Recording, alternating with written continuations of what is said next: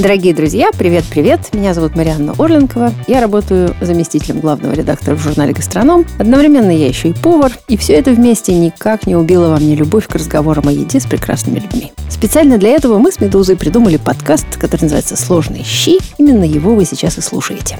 В этом сезоне мы с вами раздумываем, разговариваем, ностальгируем про семейные истории – а прекрасный мой гость сегодня – писатель Яна Вагнер, автор романа «Катастрофа Иван Гозера», «Живые люди» и герметического детектива «Кто не спрятался». Яна, привет. Привет. Мы не будем делать вид, что мы здесь на «вы», не знакомы. Не будем. Не будем. Мы подруги, живем в Подмосковье, через речку друг от друга, часто видимся и очень много вместе готовим. Поэтому я про Янины таланты знаю не понаслышке. То есть, во-первых, книжки, во-вторых, еда. Ну, в-третьих, еще собачки, в-четвертых, в-пятых, в двадцать пятых. Последняя еда, которая Яна меня совершенно сразила, это салат, который ты приготовила а, на Новый год, угу. в котором удивительным образом сочетались картофель с грибами и с ананасами. Не было там картошки. Не было там картошки. Значит, был еще ананас, и это уже был, видимо, сильно после 12, когда Там была копченая курица, ананас и маринованная пята. Вот это очень вкусно. А ты такой консерватор или ты, наоборот, новатор? Что ты больше любишь вообще в жизни, не только в еде? Да я, наверное, пожалуй, консерватор, да. Я в детстве вообще ела шесть, каких-нибудь семь вещей, да, и все остальное пробовала крайне настороженно. Вообще я есть люблю. Я очень люблю есть. И теперь я ем гораздо больше, чем хотелось бы даже, наверное.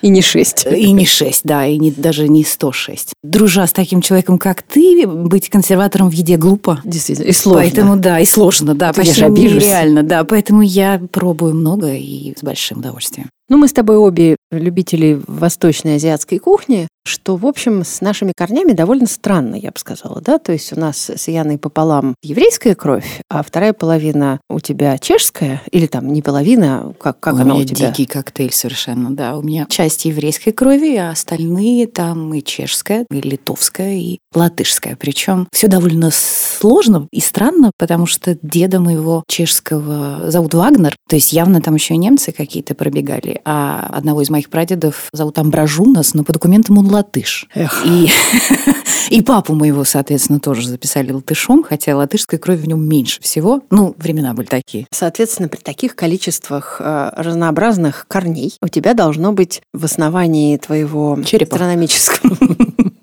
желудка. Но там череп, конечно, присутствует тоже. Гастрономического твоего мировоззрения, я бы сказала, такое корневище должно быть переплетенное. Потому что все-таки еврейская кухня, чешская и прибалтийская ну, как совсем не похожи друг на друга. Как оно так в азиатскую-то вылилось, совсем непонятно. Ну, азиатская кухня просто это открытие последних, конечно, там каких-то десятилетий. В детстве мы ни слыхом не слыхивали ни про какую азиатскую кухню. Ели себе, ели то, что готовили наши бабушки с дедушками и мамы. Не знаю, как это получилось, но мне кажется, я мало знаю людей, которые вообще бы не любили азиатскую кухню когда ты вспоминаешь детство, есть какая-то абсолютно комфортная еда. Что это у тебя было? Бабушка готовила или мама? Неважно. Ну вот я сразу вижу, что я на даче просыпаюсь и пахнет оладушками. Бабушка жарила совершенно потрясающие оладушки на кефире. Это было сумасшедшая совершенно прекрасная еда. Когда ты просыпаешься, завтрак уже готов, все горячее. И вот как она узнавала, когда я проснусь, да, вот это все невероятно было здорово. Я только недавно совсем научилась делать такие оладушки. Расскажи. Ну, собственно, кефир кефир, основа-то кефир, да, и их нельзя мешать. Я не помню точно пропорции, где-то я себе все это записываю, как всегда, да, но их нельзя размешивать, потому что тогда они не поднимутся. То есть перемешала да. тесто изначально? Один раз перемешала, да, и дала ему постоять. Ложкой, а да. сода там есть? Да. Потому что есть. очень часто кефир сочетается именно с содой да, в качестве да, агента да, поднимающего. Да, с содой. А ты добавляешь туда что-нибудь или это просто мука и кефир и просто яйцо? мука, кефир, яйцо, сахар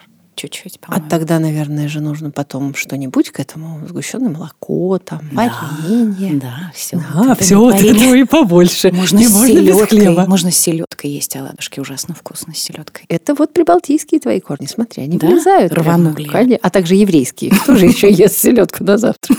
Во всех э, израильских отелях на завтраке всегда лежит. Так, израильтян не знаю, которые бы ели селедку на завтрак, а в отелях, да. Очень скучаешь, поэтому потом возвращаешься и думаешь, где же моя селедка на завтрак? Я на завтраках в гостиницах всегда ем круассаны с красной рыбой. Тоже, в общем, вызывает у всех поднятые брови, да? То есть я люблю сочетание сладкого и соленого. Это очень вкусно. Я сейчас была в Бургундии и обнаружила там новое изобретение Это багет-круассан. Не знаю, проклинать этих людей или наоборот ставить им памятник, потому что это просто из круассанового теста mm-hmm. сделан большой, красивый, длинный багет. И если ты любишь, например, вот как раз всякие сэндвичи, Круассан очень неудобно резать. С него сыпется все, вот эти кончики. Ну, короче. А тут нормальный багет. Ты его режешь, хоть ты туда 3 килограмма этого лосося засунь.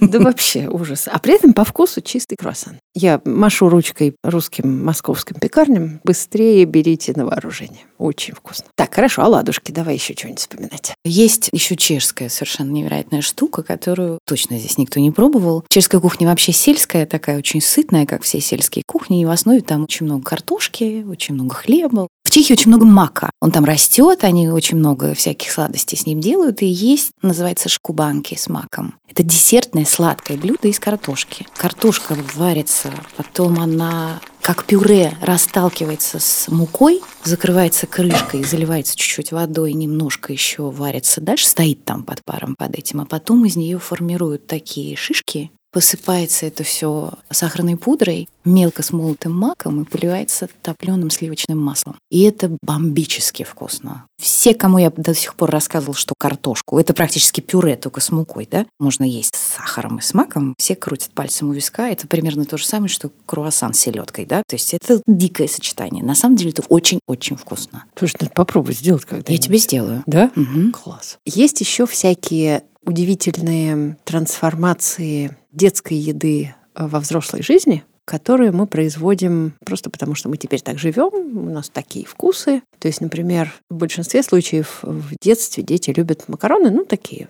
хорошо разваренные. Угу. Потом взрослеют, начинают говорить бег, фу, так не готовят, варите хальденте. А потом, значит, приходит мама и говорит, давайте макарон сварю. Варит их вот так вот. И ты что-то ешь, и тебе прямо очень хорошо. У тебя есть какие-то вещи, которые как-то... Вроде бы с детства ты их ешь, но они трансформировались. Ну, как тебе сказать? Ну, например, моя бабушка, московская бабушка, сама квасила капусту, ну, совершенно невероятную капусту, прям целое ведро, и варила из нее потрясающие кислые щи. Я кислые щи люблю именно с тех пор. И мама моя потом их варила, да, то есть это такой был семейный рецепт. Но бабушка всегда клала картошку. А я картошку в супах не понимаю, картошку не кладу. И это теперь не бабушкины щи. Но пошли они все равно оттуда, и если бы не она, я бы их не любила, наверное.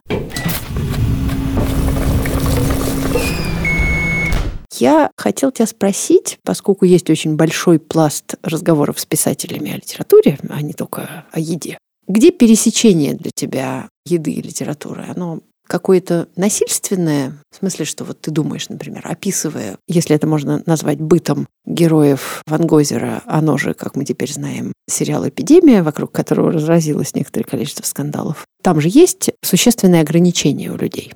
Ты сама когда-нибудь испытывала сильные ограничения в еде, чтобы потом хорошо представить себе, что такое атмосфера такого постапокалипсиса. Ну нет, конечно, ни разу в жизни я не голодала вынужденно, да. Мы не считаем сейчас диеты какие-то, разумеется, да, так, чтобы вот просто нечего было есть, такого не было никогда. Применительно к моим книжкам, конечно, рассуждать о том, как, значит, выглядит еда, в них разговор получится короткий очень, да, потому что... Ее нет. Да, там в основном тушенка в банках, да, и рыба, которую они ловят на этом озере. Людям там особенно, значит, никаких гоголевских пышных описаний трапез, к сожалению, я себе там позволить просто не смогла в силу обстоятельств. Но хотела бы, да, описывать еду, отдельное искусство, описывать процесс ее поглощения, там, я не знаю, вид, запах и прочее. Это отдельная поэзия такая. Как-нибудь попробую. На меня огромное впечатление произвела история Алисы Фрейндлих. Она рассказывала про то, как они выживали в блокаду, и она сказала, что они ели обойные клеи, снимали обои и варили, получался этот клейстер кисель, такой, да. кисель. Mm-hmm. И она сказала, что у моей бабушки было очень много специй. У нее была сухая горчица, у нее было много разных перцев и прочее. Поэтому все, что мы варили, было вкусно. О, боже мой. Сапоги. Угу. Если мы посмотрим на другую твою книжку, которая вот тот самый детектив, где все собираются в очень приятном месте, в горах, если бы не убийство, все было бы вообще чудесно. Это другой тип ограничений, Мгм. но там вроде бы на этой вилле, там как-то с едой было все довольно неплохо. Да, с едой у них все прекрасно, им просто некогда ее есть, потому что у них четыре дня, которые они там проводят, запертые в этом доме, наедине друг с другом, И отведены трупом. для того, чтобы выяснить, кто же все-таки из них убийца. Но они зато очень много пьют. С алкоголем там тоже довольно неплохо, слава богу, на этой вилле, поэтому пьют они, как люди в стрессе, достаточно, а готовить им там, к сожалению, тоже особенно некогда. Если бы тебя заперли в тех или иных условиях комфортных, да, говоря, например, так, Яна, ты отсюда не выйдешь, пока не напишешь следующую книжку. Мгм. Приходит к тебе большое западное издательство и говорит, быстро, давай, за 4 месяца напиши нам книжку. Мгм. Чем бы ты там затарилась, чтобы не выходить из дома? Мясом. Я мясоед, я затарилась бы каким-нибудь мясом, если бы меня заперли в каком-нибудь Комфортном, таком комфортном, комфортном месте. Да, тогда, пожалуйста, мне красного вина сухого, мяса, каких-нибудь овощей, и, в общем, можно не приходить. Что-то у меня в эту картину все-таки вписывается муж твой Дмитрий. Мне кажется, как-то без него одиноко там. Не получается ретрит. Нет. Скажи мне, пожалуйста, главное, как мне кажется, твоя семейная традиция, ну вот как я вижу вашу семью со стороны, пришедшая от твоих чешских родственников, предков, это сочельник. У нас так никто из моих знакомых никто не празднует именно вот этот праздник. Да, Мгм. сочельник это просто ночь перед Рождеством, которую люди религиозные идут в церковь, а не религиозные никуда не идут, и вообще ничего не происходит, а все только ждут а, следующего дня, когда можно наконец уже наготовить всякого мясного, сесть за стол и так далее. А вот в Чехии, я так понимаю, все совсем не так. Да, чешская традиция заключается в том, что 24 числа в сочельник праздничный ужин происходит. Да? Целый день нельзя есть. Понятно, что дети едят в любом случае, взрослые стараются не есть. Это разумно, потому что надо нагулять аппетит. Да? Он называется «Щедрый вечер», «Щедрый вечер». Готовится не очень разнообразный стол, но очень большой. Да? То есть жарится карп в сухарях и делается традиционный рождественский картофельный салат который я люблю гораздо больше, чем оливье, надо сказать. Хотя он немножко на него похож. Ну, рассказывай же в подробностях. А, точно так же мелко нарезанный картошка с морковкой, а, горошек. Мяса нет никакого, яйцо, конечно, да. И дальше очень много всяких пикулей. То есть там маринованные огурчики, маринованный сельдерей, маринованный сладкий перец, что угодно можно, каперсы туда положить. Заправляется он майонезом и горчицей, и он такой получается рыженький и очень интересный вкус дает. Там серьезная такая, процентов 30 этого салата составляют как раз всякие пикули, и это очень вкусно. То есть он такой хрустящий, кисло-нежный. Да, да. А, наверное, мяса там нет, потому что в сочельник еще мясо не едят, да? Религиозную подоплеку я не знаю, да, понятно, что это католический праздник, но Чехия очень нерелигиозная страна, одна из наименее религиозных из всей Восточной Европы, по-моему, насколько я знаю. И это просто традиция семейная. В Чехии Рождество значительно важнее праздник, чем Новый год, и как раз там-то и собирается вся семья, и дарятся подарки, и пекутся специальные рождественские печенья на сливочном масле какие-то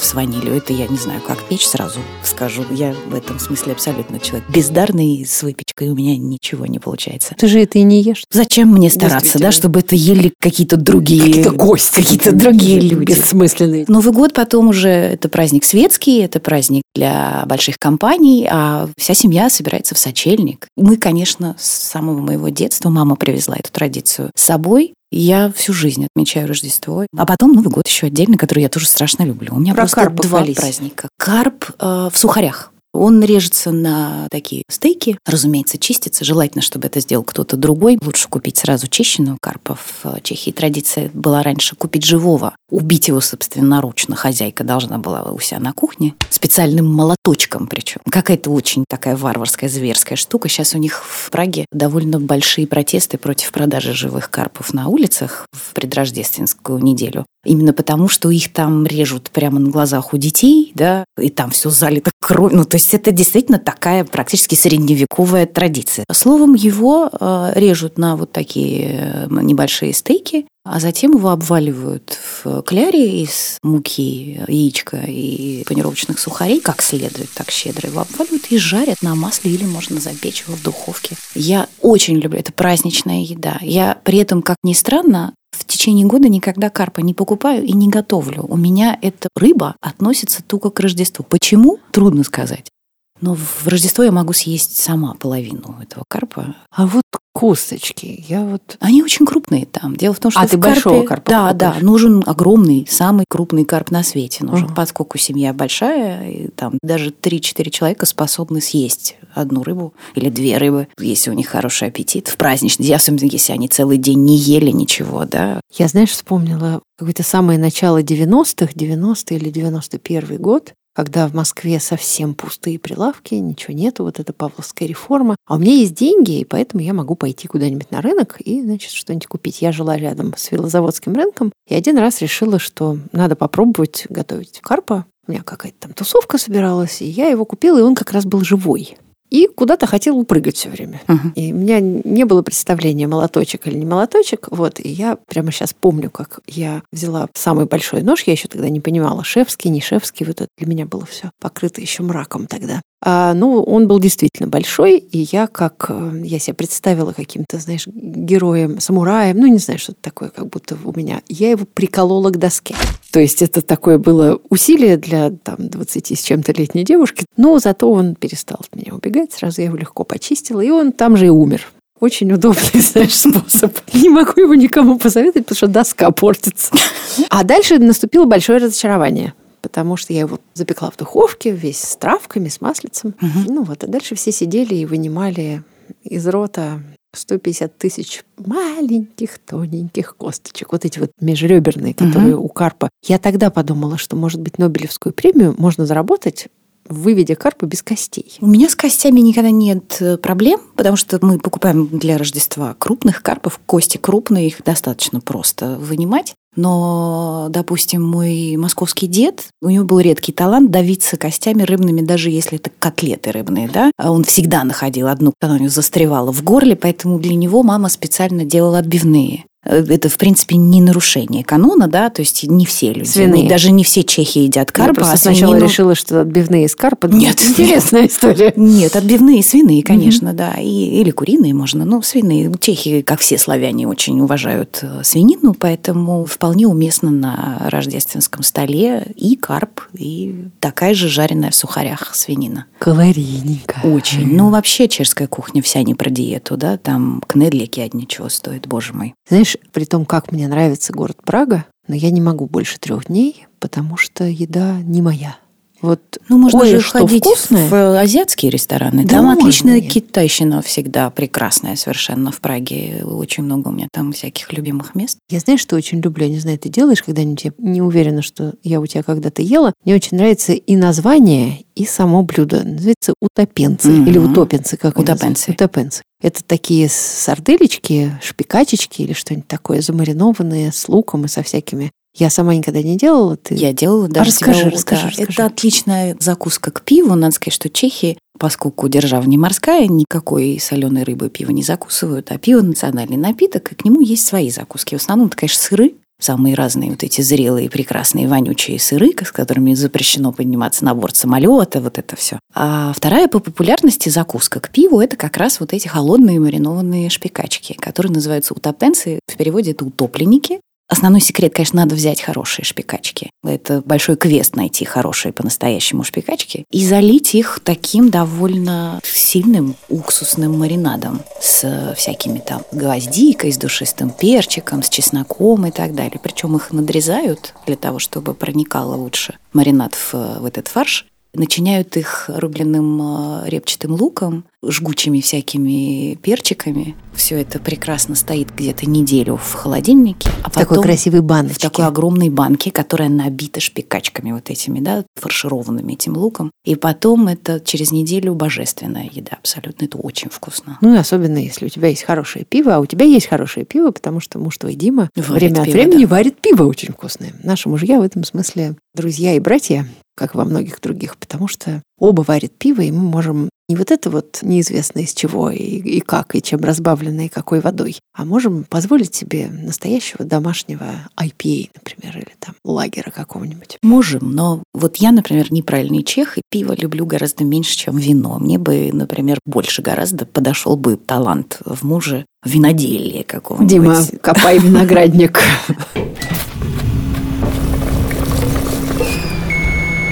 вспомнила одну историю, которую мне хотелось бы, чтобы ты рассказала мне еще раз про то, как два твоих деда пошли за грибами. Это вообще история про то, как по-разному мы воспринимаем еду, да, это мы с этого начали, да, когда, значит, говорили о круассанах и селедке и сочетании странных вещей, типа ананасов с копченой курицей и грибами. Так вот, грибы. Мои два чешских деда вообще очень были близки и дружили очень хорошо. Они много лет ездили по очереди друг к другу в гости закатывали всякие пирушки. В какой-то из э, поездок отправились с грибами, а потом в конце попытались выбить друг у друга корзины из рук, потому что представление о том, какие грибы съедобные в Чехии и в России, оказывается, отличаются довольно серьезно. Дело в том, что мой московский дед набрал черные грусти. И чешский дед кричал, выброси немедленно, это ядовитые, очень горькие, их есть нельзя, прекрати. Потому что чехи никогда не солят. Соление – это наша абсолютно такая монополия, да, и там никаких в Европе солений быть не может. Там все грибы маринуют, маринованный грусть. Я не знаю. Это грусть.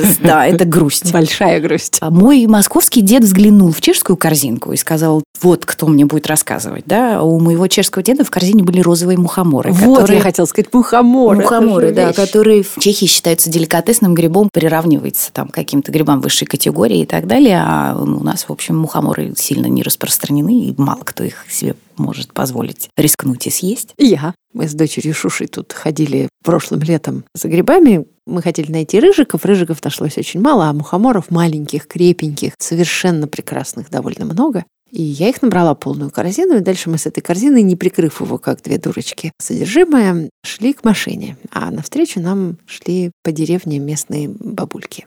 Вот не крестились только, знаешь, шарахаясь от нас. Такие, знаешь, тут две девицы с мухоморами. Есть э, вообще довольно много всяких. Например, прекрасная история про то, как чехи не едят э, гречку. Гречка не распространена в Чехии. Она, более того, на чешском языке называется поганка поганка, да, и, ну, вот поганая какая-то она, да, с виду для них, кажется. И моя двоюродная сестричка, когда была совсем маленькая, они приехали сюда в гости к нам в Москву, и, значит, а ей подали гречку. Каши. И она с огромным подозрением засмотрела вторую и сказала, вы рис вообще не моете, что ли?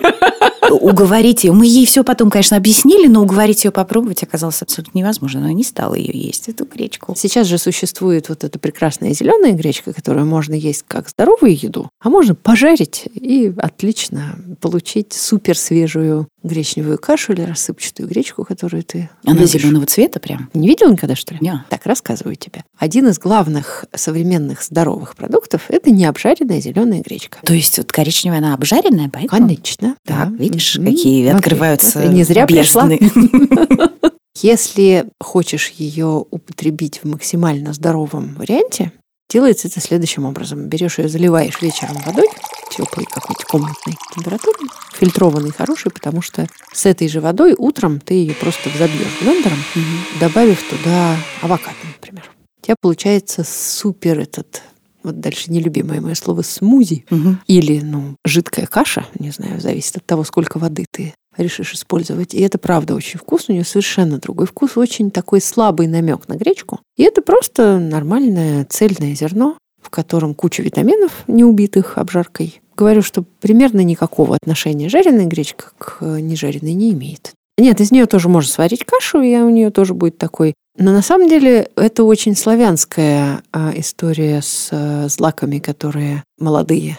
У нас, например, была когда-то на Руси зеленая каша, которую делали из незрелой ржи. И это считалось таким деликатесом, потому да, что... Вы, вы просто кончалась еда уже, а рожь еще не поспела. И тут уже, знаешь, нету вариантов. Пошел и собрал, какая есть. И сделал из нее, объявил деликатесом. Я думаю, так все было. Да, и построил перед этим русскую печь, потомил, и все хорошо mm-hmm. получилось. Да, потому что без русской печи, сколько бы мы ни пробовали из зеленой ржи что-то делать, что-то совсем не то. А в печи отлично получается. У меня есть печка, ну, не печка, а скорее дровяная плита. И это такая, честно говоря, ностальгия по моей чешской бабушке, да, потому что у моей бабушки чешской была дровяная плита, причем не декоративная такая, как у меня, например, красивая, с духовочкой, значит, с этой керамикой. Настоящая дровяная плита, на которой можно было вскипятить чайник, э, на которой можно было что-то приготовить. Я очень хорошо ее запомнила. Когда мы переехали за город, первое, что мы сделали, я сказала, давай сделаем такую. У нее есть духовочка. Я, конечно, крайне редко что-то в ней готовлю, Ну, если что, то там есть духовка, и туда можно поставить что-то небольшое и томить. Как раз вот это на 100 градусах, потому что сильнее ее разогнать страшно, я все боюсь, что какой-нибудь пожар случится. Я просто думаю, что это еще очень хороший вариант, опять возвращаясь к Ван Гозеру-эпидемии, если вдруг все закончилось, и электричество тоже. Да. Да? А Да. что вот, что вот ты будешь делать, вот если вдруг цивилизация немножко исчезнет из нашей жизни? Ты пишешь такую книжку, ты же сама иногда думаешь, да, что происходит, если, ну, случилась какая-то катастрофа, и ты оказываешься со своим, возможно, натуральным хозяйством, которого как такового нету, потому что я не видела еще у тебя козочек и курочек, но вдруг, что ты такого себе могла бы вообразить про себя в экстремальных условиях? Мне кажется, у меня была бы одна дорога становиться каким-нибудь бродячим бардом и рассказывать истории за еду, да, потому что мы абсолютно не приспособлены, конечно, ни к какому выживанию, сами себе еду не добыть, не вырастить, тем более, особенно сразу как-то сходу мы не сумеем. На это вот не стоило бы рассчитывать. Мне в этом смысле страшно нравится оптимизм того же Жюля Верна, например, где у него на таинственном острове немедленно появляется человек, который прекрасно знает, как из песка сделать кирпичи, мыло сварить там из какой-нибудь подручного материала и так далее. Через там полгода у них уже фабрика какая-то стоит, там, значит, что-то там по производству предметов необходимости. Вот это нам не грозит. Википедию отключат первый, справочники все давно уже повыбрасывали, да, поэтому мы очень быстро превратимся в абсолютно бесполезных, неприспособленных ни к чему, ну, кроме моего мужа, который охотник и рыбак. На него можно рассчитывать, надо держаться к нему поближе. А я буду травить байки, чтобы меня кормили, наверное. Нет, я, как я про себя подумала, ну как же, детское огородничество, оно не проходит зря. Вот как усы у клубники обрывать, я же знаю, может, я что-нибудь... А колорадского жука собирать я умею. И есть. Придется. А, кстати, слушай, между прочим, это же новая страница в человеческом развитии. Знаешь, что теперь, например, в Нью-Йорке, в центре города, есть несколько ферм, которые растят всяких э, полезных жуков. И Яна сделала очень, очень сложное лицо. Но, тем не менее, э, жуков растят и делают из них э, муку жучиную. М. Потому что так просто нет, так просто они хороши только в качестве чипсов. Знаешь, есть такие пакетики продаются. А Да-да-да. в них такие, ну, например, шелкопряд, которого я лично ела, засушенный, он Мгм. отлично хрустит. Надо сказать, что это не новая страница Не в новая, человеческом да, развитии, старая. а наоборот самая первая страница, потому что наши человекообразные предки с этого начинали, да. А я где-то читала, что насекомые усваиваются нашим организмом значительно лучше и естественней, Чем чем, говядина. мясо, например, да, потому Да. что где там поймать корову дикую в лесу какому-нибудь человеку с каменным наконечником там на копье, а вот жукарашек каких-нибудь собрать и похрустеть ими, да, милое дело. Поэтому, конечно, да, мы насекомоядные в первую очередь. Просто Я очень за. Не знаю. Я нет. Полезно, хитин, ногти, Если только волосы. есть их с с затеей, чтобы их просто осталось меньше. Я каждый раз вот хочу спросить, вот люди, которые не любят насекомых и смотрят им в лицо и не испытывают никаких хороших эмоций, так, а краба вы себе представляли? Ну, абстракт. Или рака, например. Вот это, это же тоже, если на них посмотреть, вот, например, взять ну, какого-нибудь там летучего таракана, который особо хорошо хрустит. Увеличивать его немножечко, положить рядом рака. Ну, я не знаю, что лучше. Не, раки тоже довольно гнусно выглядят. Креветочки вот эти всякие, Вот да, ножки а там ты и это вот прочее. любишь. Люблю, да, Ну, как же и не боюсь. Но я, надо сказать, что мой э, бывший муж был невероятный арахнофоб, как раз вот инсектофоб, да. Я купила однажды раков э, живых, целый мешочек, и мы шли домой. За это время сын мой э, шестилетний на тот момент с ними страшно подружился, а, значит, со всеми. А муж мой все время переходил на, значит, другую сторону от пакета, старался держаться подальше. Потом, когда я э, принесла их домой, выпустила их в ванну, прежде чем разобраться, как вообще, что с ними, я первый раз в жизни купила живых, собралась их варить. В этот момент мальчик мой уже рыдал в другой комнате и кричал, убийца, ты будешь есть Максимуса Рекса какого-то там. Я не буду его есть, он мой друг. Вообще не вышел к ужину, а, значит, мой бывший муж кричал из другой комнаты, скажи мне, какой ложкой ты будешь эту гадость мешать, потому что я никогда в жизни этой ложкой больше есть не положи ее отдельно. Так что я вечером, значит, села и мрачно съела всех этих раков сама. У нас с дочерью Шушей была традиция. Мы ехали на Торгомиловский рынок, покупали рыбу, чтобы потрошить, и трех-четырех раков, чтобы выпустить их в Москва-реку. Такая А, Бедные была. раки. Они кричали, не хотим туда, пожалуйста, можно в другую реку какую-нибудь, только не в эту. Вообще, с тем количеством, которое мы туда опустили, э, мне кажется, уже можно было бы этих раков я не знаю, что с ними произошло. Вообще-то они должны были размножиться уже в, в огромные стада. И какой-нибудь оброк вам присылать уже сейчас вот было бы актуально. Да, да, да, да. На этой оптимистической ноте начнем потихонечку сворачивать. Спасибо тебе, Ян, что пришла. Всегда, спасибо, всегда приятно с тобой говорить, хоть с вином, хоть без вина, хоть про чехов, хоть про евреев, про смешанные корни и прочие аппетитные и интересные темы. И мы с вами, друзья, встретимся на следующей неделе в нашем подкасте «Сложные щи». А вы пока что можете послушать на «Медузе» другие подкасты. Вот, например, подкаст о материнстве, который называется «Ты же мать». Подписывайтесь на нас, на «Ты же мать» и на все остальные прекрасные подкасты «Медузы». Люблю вас. Пока-пока. Услышимся.